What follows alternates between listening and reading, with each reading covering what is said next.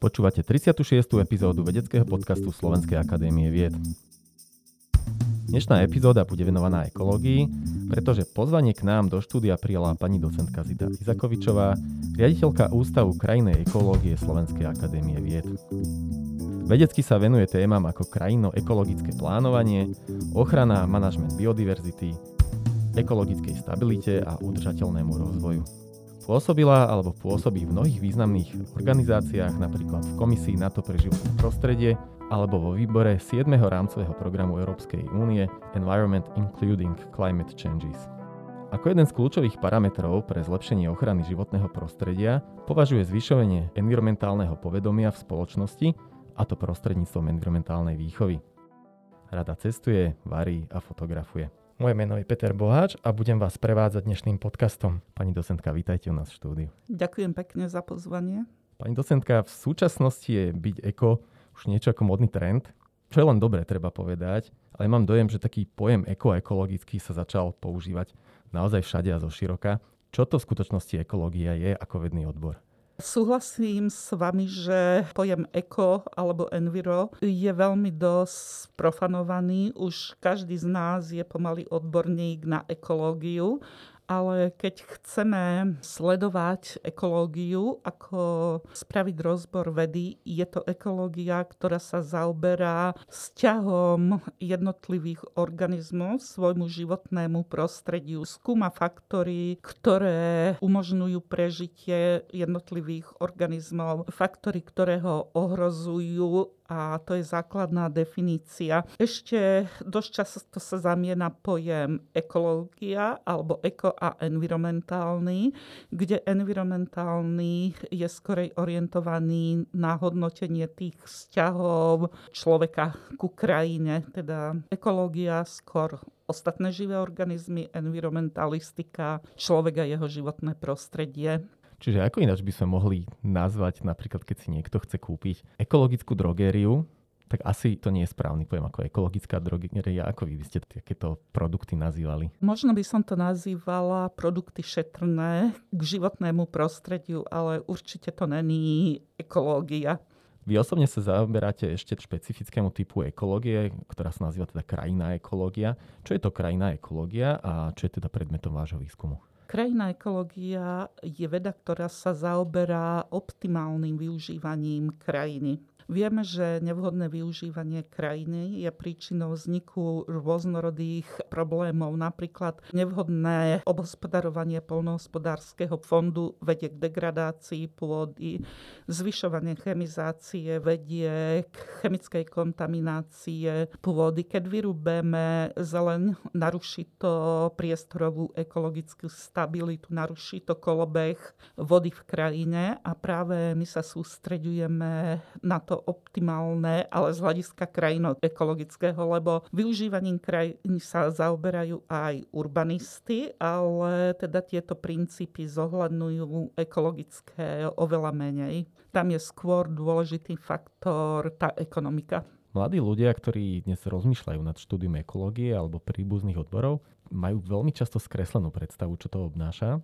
Ako vyzerá váš bežný pracovný deň? Záleží to podľa toho, čo robíme. Niekedy potrebujeme si naštudovať e, literatúru a to je deň, ktorý musíte byť zavretý, študovať alebo zberať dáta, vyhodnocovať ich, rôzne štatistiky, alebo na druhej strane, keď máte terénne práce, idete do terénu. Ja sa venujem tým sociologickým oblastiam, tak robíme prieskumy s obyvateľstvom so základnými skupinami stakeholderov, ako sú starostovia, primátori, ale aj predstavitelia rôznych záujmových organizácií, farmári, podľa toho, aký typ projektu robíme. A táto rôznorodosť je veľmi zaujímavá na našej práci. Slovensko je pomerne špecifická krajina, čo sa týka ekológie alebo biodiverzity, pretože aj napriek svojej veľmi malej rozlohe tu evidujeme veľké množstvo rôznorodých biotopov.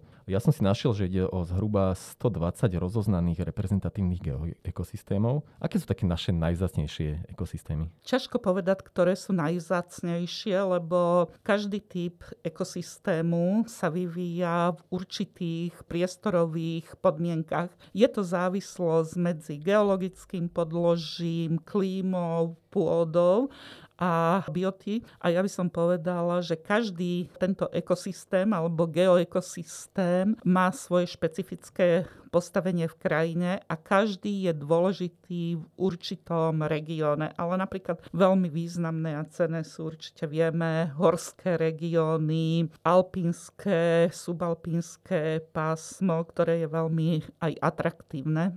Vy máte nejaké obľúbené? No ja pochádzam z Nižnej oblasti Trnavskej pahorkatiny a najbližšie, čo tam máme, sú Malé Karpaty, takže by som povedala, že toto je taký región a ekosystém, ktorý je pre mňa zaujímavý a dôležitý, lebo je blízko. Keby ste to mohli jednoducho zhodnotiť, tak v akom stave sa nachádzajú ekosystémy na Slovensku? Možno, že aj v porovnaní so svetom. Slovensko je malá, ale diverzifikovaná krajina a máme tu veľa týchto rôznorodých ekosystémov v porovnaní s niektorými inými. Samozrejme, niektoré boli zničené, Napríklad, keď si zoberieme ekosystémy na podunajskej nížiny, to všetko bolo premenené na ornú pôdu a boli degradované. Tam je tá priestorová stabilita veľmi nízka, ale na druhej strane sa môžeme pochváliť, že máme krásne horské regióny, ktoré sú aj atraktívne a naštivované veľmi turistami. Tatry, nízke Tatry, Polana a podobne. Nehovorím, že aj tie tieto sú není degradované, sú a v poslednej miere sú stále viac a viac ohrozované rozvojom rekreačných aktivít. Ale to nie že iba pohybom človeka v tej prírode, ale hlavne stavaním rôznych rekreačných areálov, objektov. Pozrime si nízke Tatry, ako sú zdevastované dôsledkom rozvoja rôznych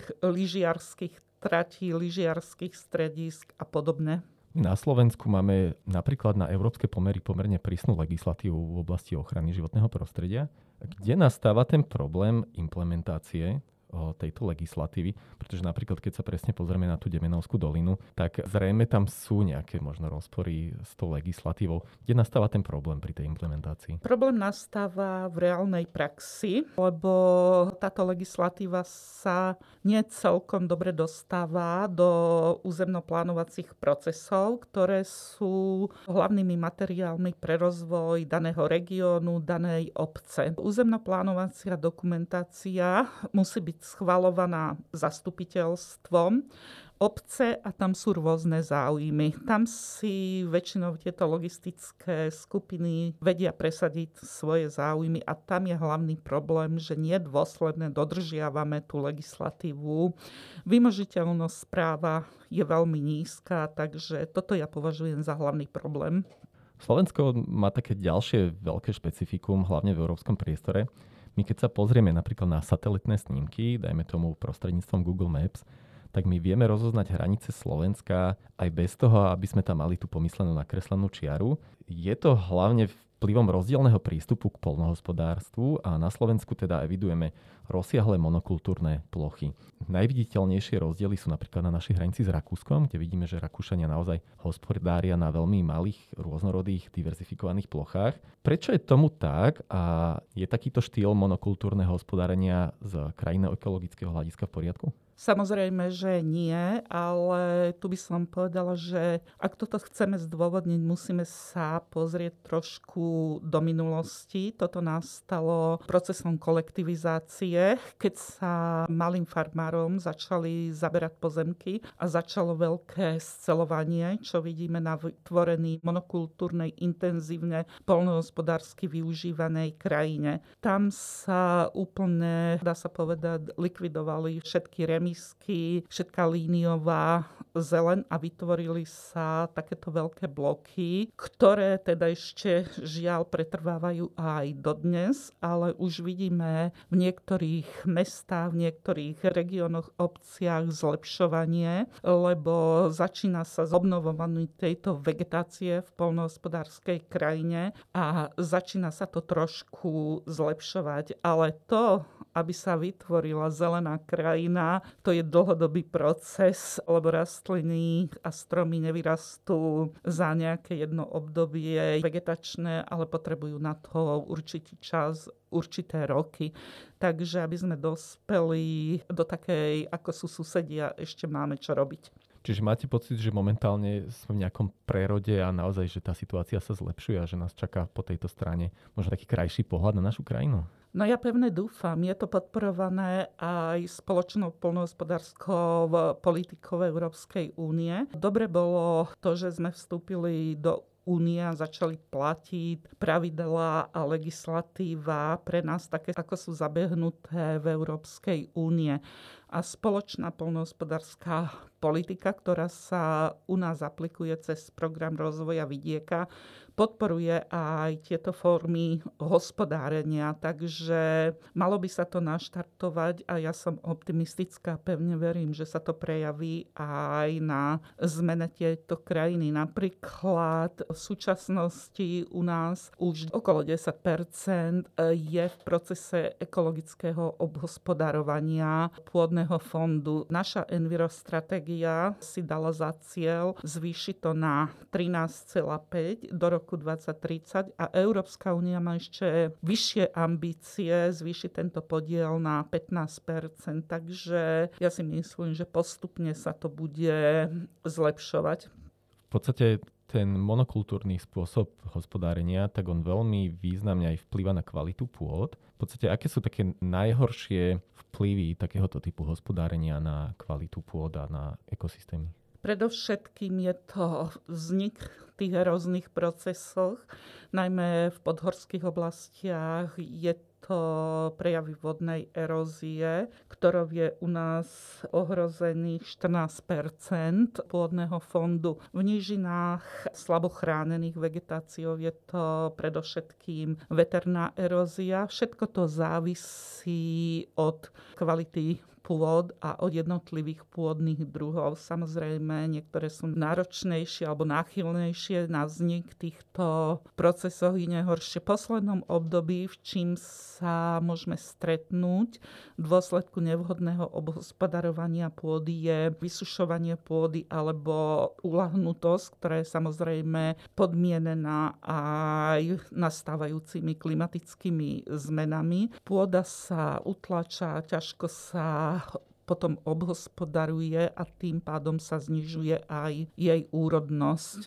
Čiže zmena k tomu, nazvime to ekologickejšiemu hospodáreniu alebo hospodárstvu, v podstate by mohla prispieť aj ku zvyšenej kvalite pôd, čo má ale teda ekonomický dopad pre tých hospodárov, že nemusia zúrodňovať znova pôdy, predpokladám.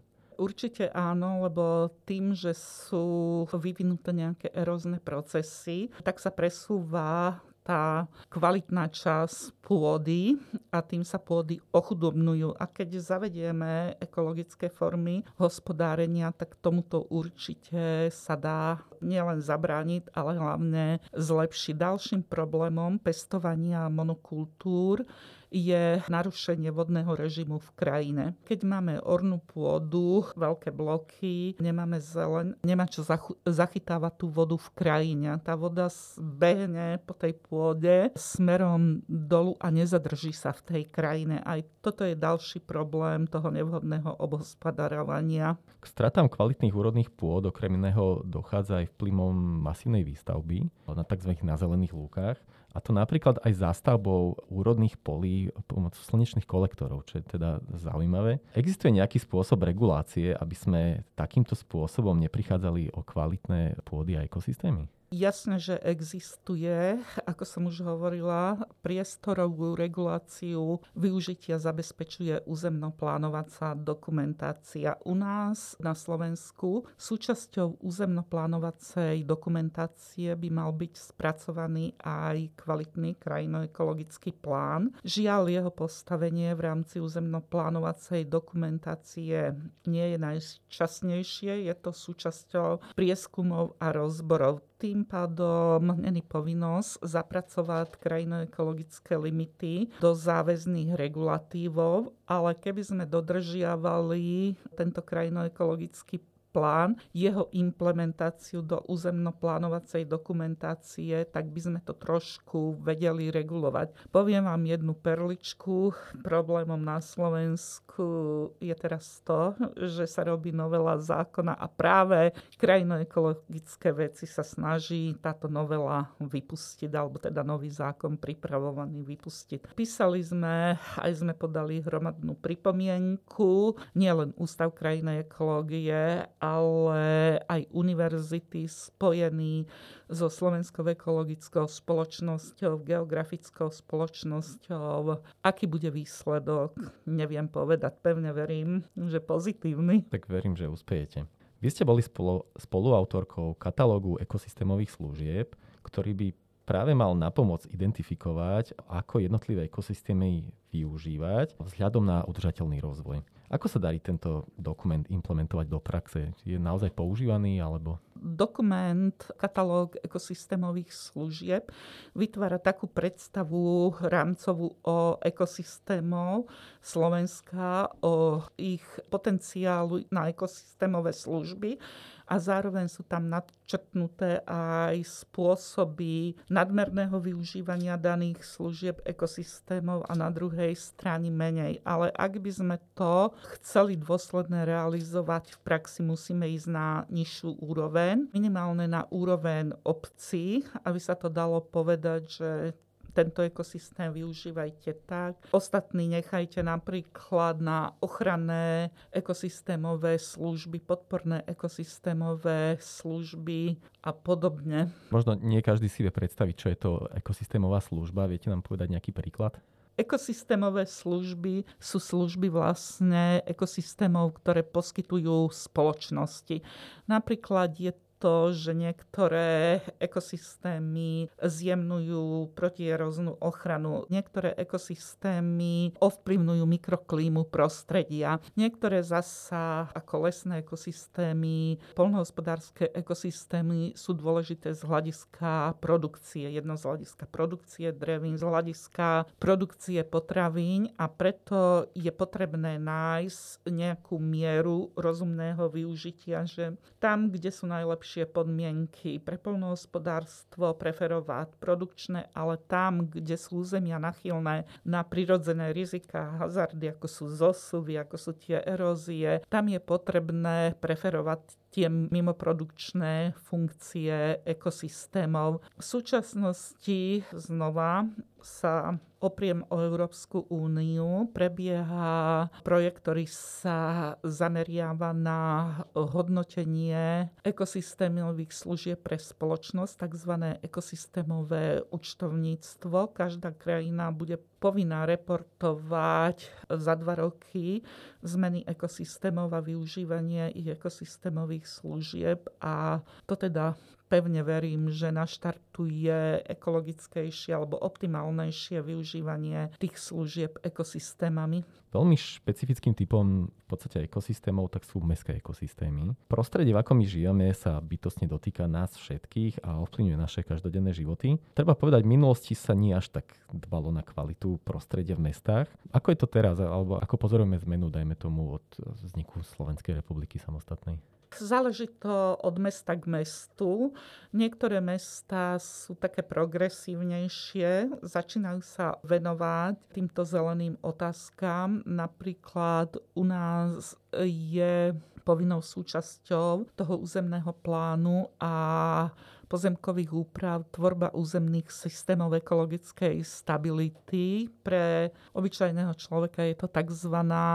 tvorba zelenej infraštruktúry a mnohé mesta prichádzajú sami aktívne k vytváraniu a budovaniu týchto zelených infraštruktúr Zase je to požiadavka adaptačných stratégií. Mesta vidia, že potrebujú tam tú zeleň, potrebujú ochranovať to obyvateľstvo pred nepriaznivými účinkami, ako je prehrievanie, vytváranie tepelných ostrovov. Takže deje sa to, už začína, ale niektoré mesta ešte zotrvávajú akoby v spánku. Máte nejaké pozitívne príklady?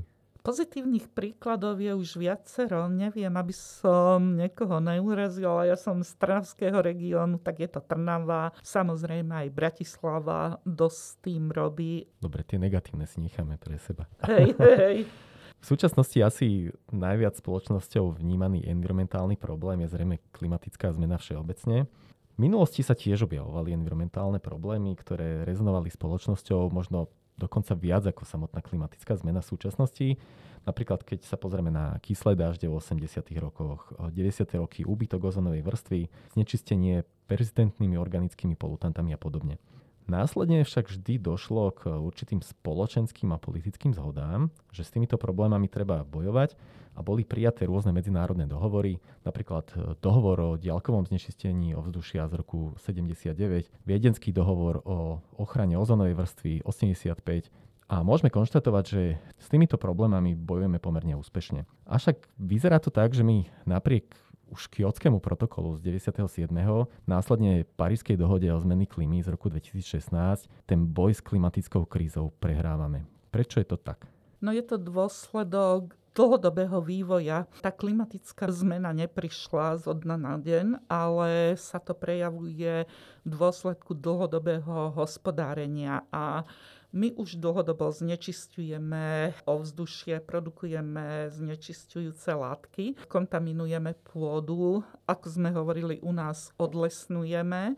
Takže toto nás dobieha z minulosti a to sa stále pretavuje teraz do súčasnosti. Ďalším problémom je, že veľké a silné ekonomiky nechcú v celej miere prijať tie znižovania produkcie znečistujúcich látok látok. A keď nepríjmeme všetci, tak nebudeme úspešní v boje s klimatickými zmenami, lebo znečistujúce látky, keď sa produkujú, nezostávajú v tom závode, ale oni postupujú a tieto ekologické procesy nepoznajú štátne hranice, takže oni sa presúvajú aj za úroveň hraníc a teda nemôžeme riešiť jedna krajina sama, ale treba tam tú širšiu medzinárodnú spoluprácu a musíme na kvóty a limity pristúpiť všetci. V podstate Parížska dohoda si dala za cieľ do roku 2030 znížiť produkciu skleníkových plynov o 40 Európska únia je ambicioznejšia, ty si dali za cieľ 55 Je to dosť? Bude to stačiť? To ťažko teraz povedať, či bude stačiť alebo nebude, ale keby sa to zrealizovalo, určite to bude prínosom ale ja som trošku skeptik, ja neviem, či sa to naplní tie kvoty, ktoré sú stanovené. Veľa máme dobrých štúdií a nie len tu, ale aj v rámci medzinárodného priestoru. Napríklad proklamovaný trvalo udržateľný rozvoj. Boli krásne ideály, boli krásne limity, ale nevždy sa to dodrží v praxi a tak sa stáva, že tieto kvóty a limity prepisujeme z jedného materiálu do nového aktualizovaného. Ak by sme to chceli realizovať, treba to realizovať v praxi a nerobiť nejaké výnimky. Možno trošku nám naznačili posledné roky korony, kedy v podstate vplyvom tejto korony sme zmenili svoje správanie, menej sme cestovali. V mnohých odvetviach sa znížila produkcia, napríklad v automobilovom priemysle a podobne.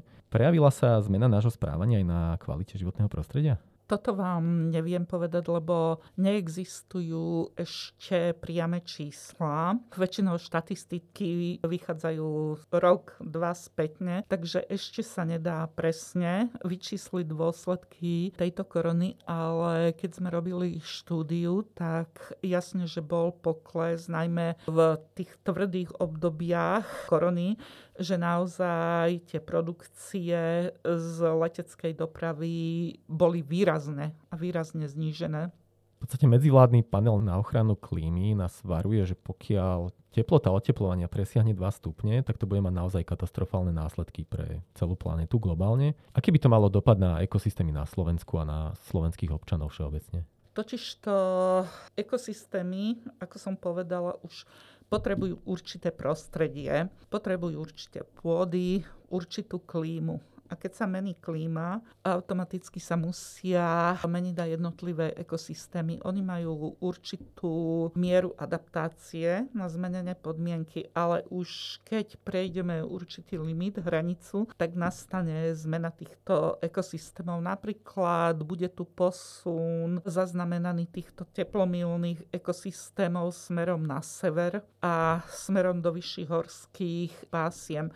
A to má vplyv nielen na priamo ekosystémy, ale aj na organizmy ďalšie, ktoré tam žijú, rôzne parazity. Môže to následne priniesť rozvoj nejakých epidémií, rozvoj škodcov nevhodných pre polnohospodárstvo. Taktiež sa to môže prejaviť aj v socioekonomickej oblasti. Zmenia sa podmienky pre rozvoj polnohospodárstva, najmä pre pestovania jednotlivých kultúr, ako som hovorila, že už kultúry, ktoré sa pestujú na juhu Slovenska, sa postupne presunú na sever Slovenska. Problémom bude aj nedostatok vlahy v týchto južných a teplejších oblastiach, ale zmenia sa aj podmienky napríklad pre rekreáciu. Znižuje sa dĺžka snehovej pokrývky, zimné obdobia. Už aj teraz vidno tieto problémy nepriame, ktoré sú podmienené klimatickými zmenami.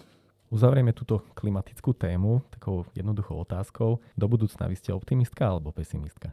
Chcela by som byť optimistka, ale tento náš egoistický životný štýl ma trošku nepúšťa byť až taký veľký optimista. Takže moc tomu neverím. Ale keď chceme prežiť, budeme sa musieť tomu prispôsobiť alebo budeme musieť realizovať nejaké opatrenia. Keď bude tá hrozba taká najvýraznejšia, že si povieme už dosť, neviem vám povedať. Ja by som sa vás ešte rád spýtal na jednu pomerne kontroverznú tému. Aký je váš názor na využívanie jadrovej energie? Pýtam sa z toho dôvodu, že na túto tému sú pomerne významne odlišné názory zo strany ekologických aktivistov a naopak odbornej verejnosti. Minulý rok Európska únia zaradila jadrovú energiu medzi udržateľné zdroje energie, čo vyvolalo veľkú vlnu nevôle v aktivistických kruhoch. Takže vás ako odborníčky na ekológiu, aký je váš názor? Ja sa prikláňam k tým názorom Európskej únie, že je to čistá energia a že je to perspektívna energia do budúcnosti, ale ako hovoríte, teda mnohé občianské združenia a aktivisty sú proti a nielen oni. Napríklad vidíme aj politiku Rakúska, ktorá veľmi protestuje proti jadrovým elektrárnam No ja žijem v regióne, v okruhu jadrovej elektrárne a ja teda doteraz nepociťujem žiadne nejaké obmedzenia alebo žiadne negatívne vplyvy. Neviem, čo by to sa stalo, keby teda nastala nejaká porucha, ako by nás to zasiahlo, ale pri bežnej prevádzke ja sa prikláňam k tým názorom Európskej únie. Považujem to za čistú energiu. Ja by som tu rád možno doplnil takú zaujímavú informáciu. Jeden z takých guru ekoaktivistov je James Lovelock, svetoznámy chemik, autor hypotézy Gaia a okrem iného objaviteľ vplyvu freónov na ozonovú dieru, tak on vyslovene považuje jadrovú energiu za jedinú cestu k udržateľnej spoločnosti. Takže možno tak na záver tejto témy. V súčasnosti, už sme sa o tom bavili, je byť eko niečo ako modný trend. Aké je však skutočné povedomie o ekológii a o udržateľnom spôsobe života na Slovensku? Je to téma veľmi, veľmi populárna a hovoria nielen vedeckí pracovníci o tom, ale stala sa úplne aj modným trendom pre politikov, ale aj pre novinárov a bežný ľud. Zoberme si, koľko farmárov akože ekologicky produkuje a máme skúsenosti, že tam je zvýšená chémia, zvýšené obsahy cudzorodých látok v týchto produktoch. Takže skorej by som to brala, že je to taký populárny trend, ktorý ho používajú a možno niektorí si nevedia ani predstaviť za tým, čo je podstata tohto termínu a tohto pojmu. No vy sa práve v poslednom čase viacej venujete environmentálnej výchove. Aké sú také najzákladnejšie projekty, ktorými sa venujete? Sme sa venovali environmentálnej výchove na teoretickej úrovni aj v oblasti praktickej. Robili sme rozbor, ako je environmentálna výchova, obsiahnutá v jednotlivých učebných predmetoch v rámci stredných škôl a základných škôl. Tam sme zistili, že na mnohých školách táto environmentálna výchova netvorí samostatný predmet. Je to väčšinou súčasťou chémie, biológie a to je veľmi závislé, ako tieto témy rozobere daný vyučujúci, teda vyučujúci daného predmetu.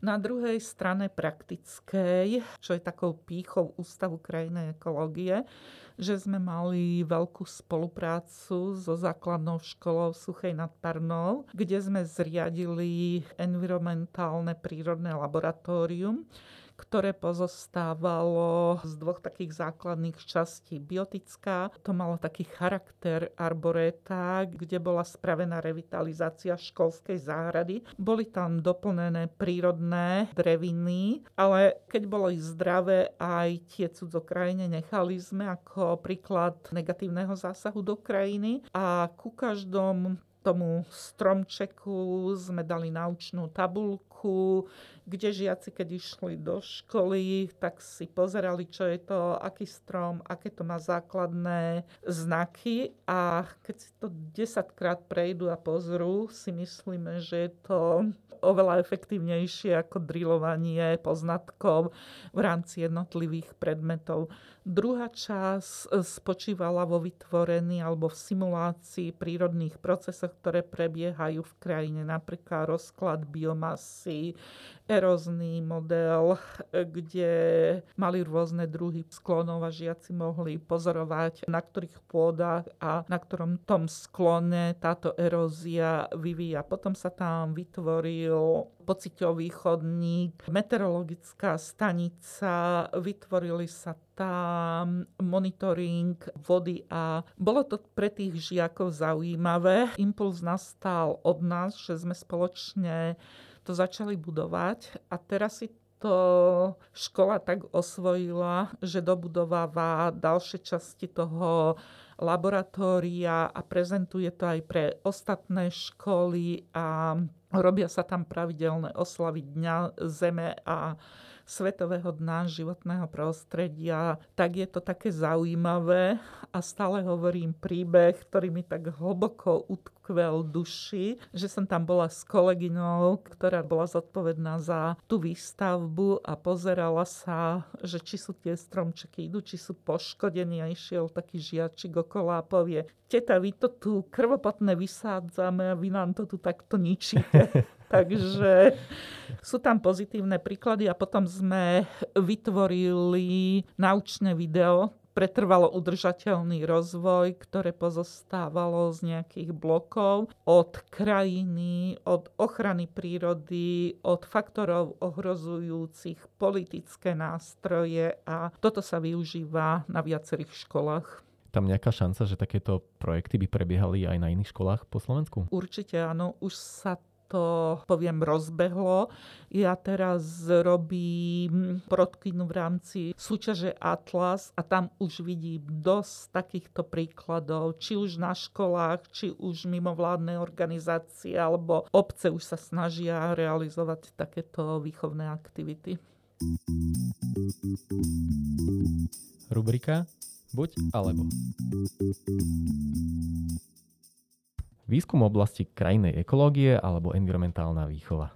aj, aj sa nedá povedať, lebo jasne, že pôvodom som krajná ekologička, výskumníčka, ale na druhej strane environmentálna výchova je moja veľká srdcovka. Dobrý obed doma alebo v reštaurácii? Doma. Tradicionalizmus alebo futurizmus? Tradicionalizmus. A globalizmus alebo lokál patriotizmus? Lokál patriotizmus asi. Vy ste mi o sebe prezradili, že rada varíte. Máte nejaký obľúbený typ kuchyne? Najobľúbenejšiu mám slovenskú tradičnú kuchynu. Nezaprie sa kačica s dobrými lokšami, kapustou a podobne. Máte aj nejaké vychytené recepty, také obľúbené, čo naozaj rada varíte? Rada varím zemiakové placky, niekedy aj brinzové pyrohy. Ako hovorím, klasika. Vy okrem toho teda aj veľmi rada cestujete. Hľadáte niekedy aj inšpiráciu na varenie pri vašich cestách? Niekedy sa to stane, akože sa stretnem s nejakými kulinárskymi špecialitami, ktoré potom sa snažím aplikovať doma. Máte nejaký zaujímavý príklad? Napríklad, ale to sa robí aj u nás. Ja som milovný kapusty a taká koložvárska kapusta z Maďarska úplne, alebo milujem hlasle, a to je také tradičné, polotradičné jedlo u nás na Vianočné sviatky. Čo sa cestovania týka, tak cestujete aj osobne alebo skôr pracovne? Cestujem aj aj. Tým, že naše laboratórium je krajina, tak veľa cestujeme po Slovensku, kde robíme výskumy. A čo je zaujímavé, že teraz sme začali realizovať aj socioekonomické výskumy, rôzne rozhovory a dotazníky s miestnymi obyvateľmi po rôznych regiónov našej krajiny. A je zaujímavé ten pohľad v tých rôznych regiónov na krajinu, na hospodárenie, na polnohospodárstvo. Sú tam určité diferencie a podobne. Druhým príkladom je, že sme boli zapojení do viacerých projektov medzinárodných a táto medzinárodná spolupráca je spojená s pracovnými poradami. Vždy organizuje iná krajina tieto pracovné stretnutia a každá krajina sa snaží snaží do toho zakomponovať aj poznanie špecifík tej krajiny, takže vždy sú tam nejaké tematické exkurzie. Tak je to také zaujímavé a toto je veľkým obohatením našej práce. Máte nejaké obľúbené destinácie, ktoré ste navštívili? Ja skorej inklinujem k východu. Napríklad Čína je pre mňa zaujímavá a mnohé krajiny bývalého sovietského zväzu. Skôr som takto orientovaná. Máte nejakú vysnívanú destináciu, ktorú ste ešte nenavštívili, ale chceli by ste? Určite áno. Z európskych krajín, ktoré som viac menej skoro všetky navštívila, mi zostalo ešte Norsko, to maláka. A čo by bolo z hľadiska celosvetového, nebola som v Amerike, už len pre tú veľkosť by ma to zaujímalo. Bola som Kanade, ale to je trošku asi odlišnejší svet ešte od tej Ameriky. To by som rada chcela vidieť. Teraz žiaľ je to obmedzenie tie cestovania rôznymi týmito pandemickými opatreniami, tak hádam sa mi ešte tento sen splní. Vy okrem toho, že cestujete po svete, tak sa celkom dosť nacestujete každý deň. Vy totižto dochádzate do Bratislavy z dedinky z Vončín pri Trnave. Ako zvládate takéto každodenné cestovanie do Bratislavy? Koľko vám to asi zabere času? Viete čo, je to kandál náročnejšie. Ja keď som nastupovala na ústav v roku 1985, vtedy som túto cestu spravila tak za hodinku, hodina 10. Teraz, keď dojdem hodina a pol, dve, to poviem, že sme dobre došli. Cestujem, väčšinou mám synovcov, ktorí robia v Bratislave a vždycky sa s nimi zveziem, ale niekedy na tých diálnicách si postojíme dobre chvíľky. Rubrika Veda versus viera.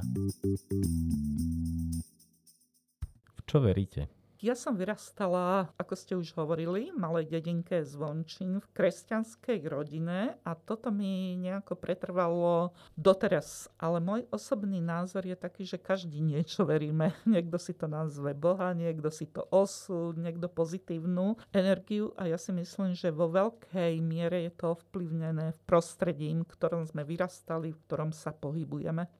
Aká bola vaša cesta ku krajnej ekológii? Bola to náhodná cesta, lebo vtedy sa ešte, keď som ja končila školu, prírodovedeckú fakultu, končila som odbor matematika a geografia, vtedy sa ešte ekológia ako odbor vôbec neštudovala a ani nebola výskumnou témou na Slovenskej akadémii alebo jednotlivých univerzitách. Ja som skončila teda matematiku, geografiu, zamestnala som sa v školstve, kde som mala problém s cestovaním, a nejakou náhodou som sa dozvedela, že Slovenská akadémia vied vytvára nové pracovisko ekologické alebo krajinoekologické a potrebujú prijať nejakých ľudí, tak som došla na konkurs. Sama neviem, prečo ma prijali, lebo som vtedy o ekológii alebo krajinej ekológii ešte nič nechyrovala a zostala som tam až dodnes. No a ste nakoniec aj riaditeľkou tohto ústavu. Vy ste potom PHD študovali odbor ekológia.